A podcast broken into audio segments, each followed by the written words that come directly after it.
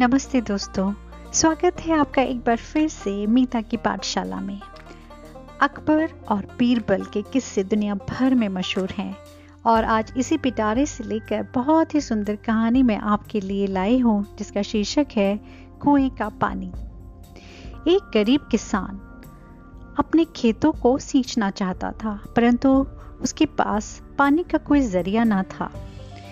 कुएँ की तलाश में वह अपने खेतों के आसपास घूम ही रहा था कि अचानक उसकी नज़र एक कुएँ पर पड़ी, जो कि उसके खेतों से काफ़ी नज़दीक था। वह बहुत खुश हुआ। वहाँ पर एक बाल्टी रखी हुई पे देखी। सीधा वह वहाँ पहुँचा और बाल्टी से पानी सींचने लगा, जिससे कि वह खेतों में पानी की सिंचाई कर सके। परंतु जैसे ही उसने यह काम करना शुरू किया, एक बड़ा, लंबा चौड़ा आदमी वहाँ आदम का और बड़े गुस्से से बोला, ठहरो, यह कुआँ मेरा है। तुम इससे पानी नहीं निकाल सकते। अगर तुम्हें इस कुएँ से पानी निकालना है तो तुम्हें इसे खरीदना होगा। यह सुनकर किसान ने सोचा, बात तो ठीक है। अगर मैं ये कुआँ खरीद लेता हूँ तो मैं जब चाहे, जितना चाहे पानी निकाल सकता हूँ और अपने खेतों को हरा भरा बना सकता हूँ। फिर क्या था? दोनों ने आपस में मिलकर एक रकम तय की।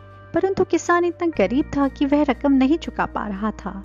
तो उसने उस व्यक्ति से कहा कि आप एक दो दिन का समय उसे दें कि वह अपने रिश्तेदारों से, अपने दोस्तों से वह रकम जुड़ा लेगा और वह कुआँ खरीद लेगा।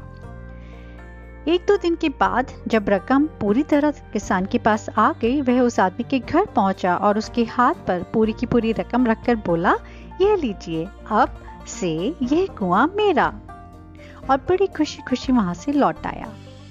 अगले दिन, जब किसान अपने खेतों की सिंचाई करने के लिए उस कुएँ के पास पहुँचा और बाल्टी से कुएँ का पानी निकालने लगा, अचानक फिर से वही बड़ा विशाल का आदमी वहाँ आधम का और फिर से किसान को रोकते हुए बोला, ठहरो, तुम इस कुएँ से पानी नहीं निकाल सकते। मैंने सिर्फ़ तुम्हें कुआँ बेचा है, कुएँ का पानी नहीं। यह सुनकर तो किसान बहुत मायूस हो गया। अब इस समस्या का कैसे हल निकाला जाए? यह सोचकर वह सीधा बादशाह अकबर के दरबार में जा पहुँचा और अपनी दुख भरी कहानी बादशाह अकबर को सुनाई। बादशाह अकबर भी बहुत चक्के रह गए। उन्हें लगा यह तो सरासर धोखाधड़ी का मामला है और उन्होंने उस व्यक्ति को वहाँ बुला भेजा। बादशाह अकबर का फरमान सुनते ही वह विशाल का व्यक्ति वहाँ आ पहुँचा। और उसने अपनी तरफ़ की कहानी बादशाह अकबर को सुनाई और कहा, महाराज, मैंने इस किसान को सिर्फ़ वह कुआँ बेचा है। कुएँ का पानी अभी भी मेरा है। अब बादशाह अकबर भी चकराए कि किया जाए तो क्या किया जाए, और जब उनकी समझ में कुछ न आया तो उन्होंने अपने मंत्री बीरबल को बुला भेजा। बीरबल दरबार में पहुँचे। दोनों ने दोबारा से बीरबल को अपनी कहानी सुनाई।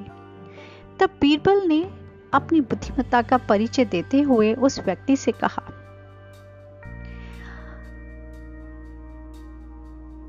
ठीक है, तुमने कुआँ बेचा है, पानी नहीं। फिर तुम्हारा पानी किसान के कुएँ में क्या कर रहा है? कुआँ तुम्हारा नहीं है? फ़ौरन अपना पानी कुएँ से बाहर निकालो। बीरबल का इतना कहते ही उस आदमी को समझ आ गया कि अब उसके चालाकी किसी काम की नहीं। उसने तुरंत बादशाह अकबर से माफ़ी मांगी, उस किसान से भी माफ़ी मांगी और गिड़गिड़ाने लगा कि उसको बहुत कम सजा मिलनी चाहिए।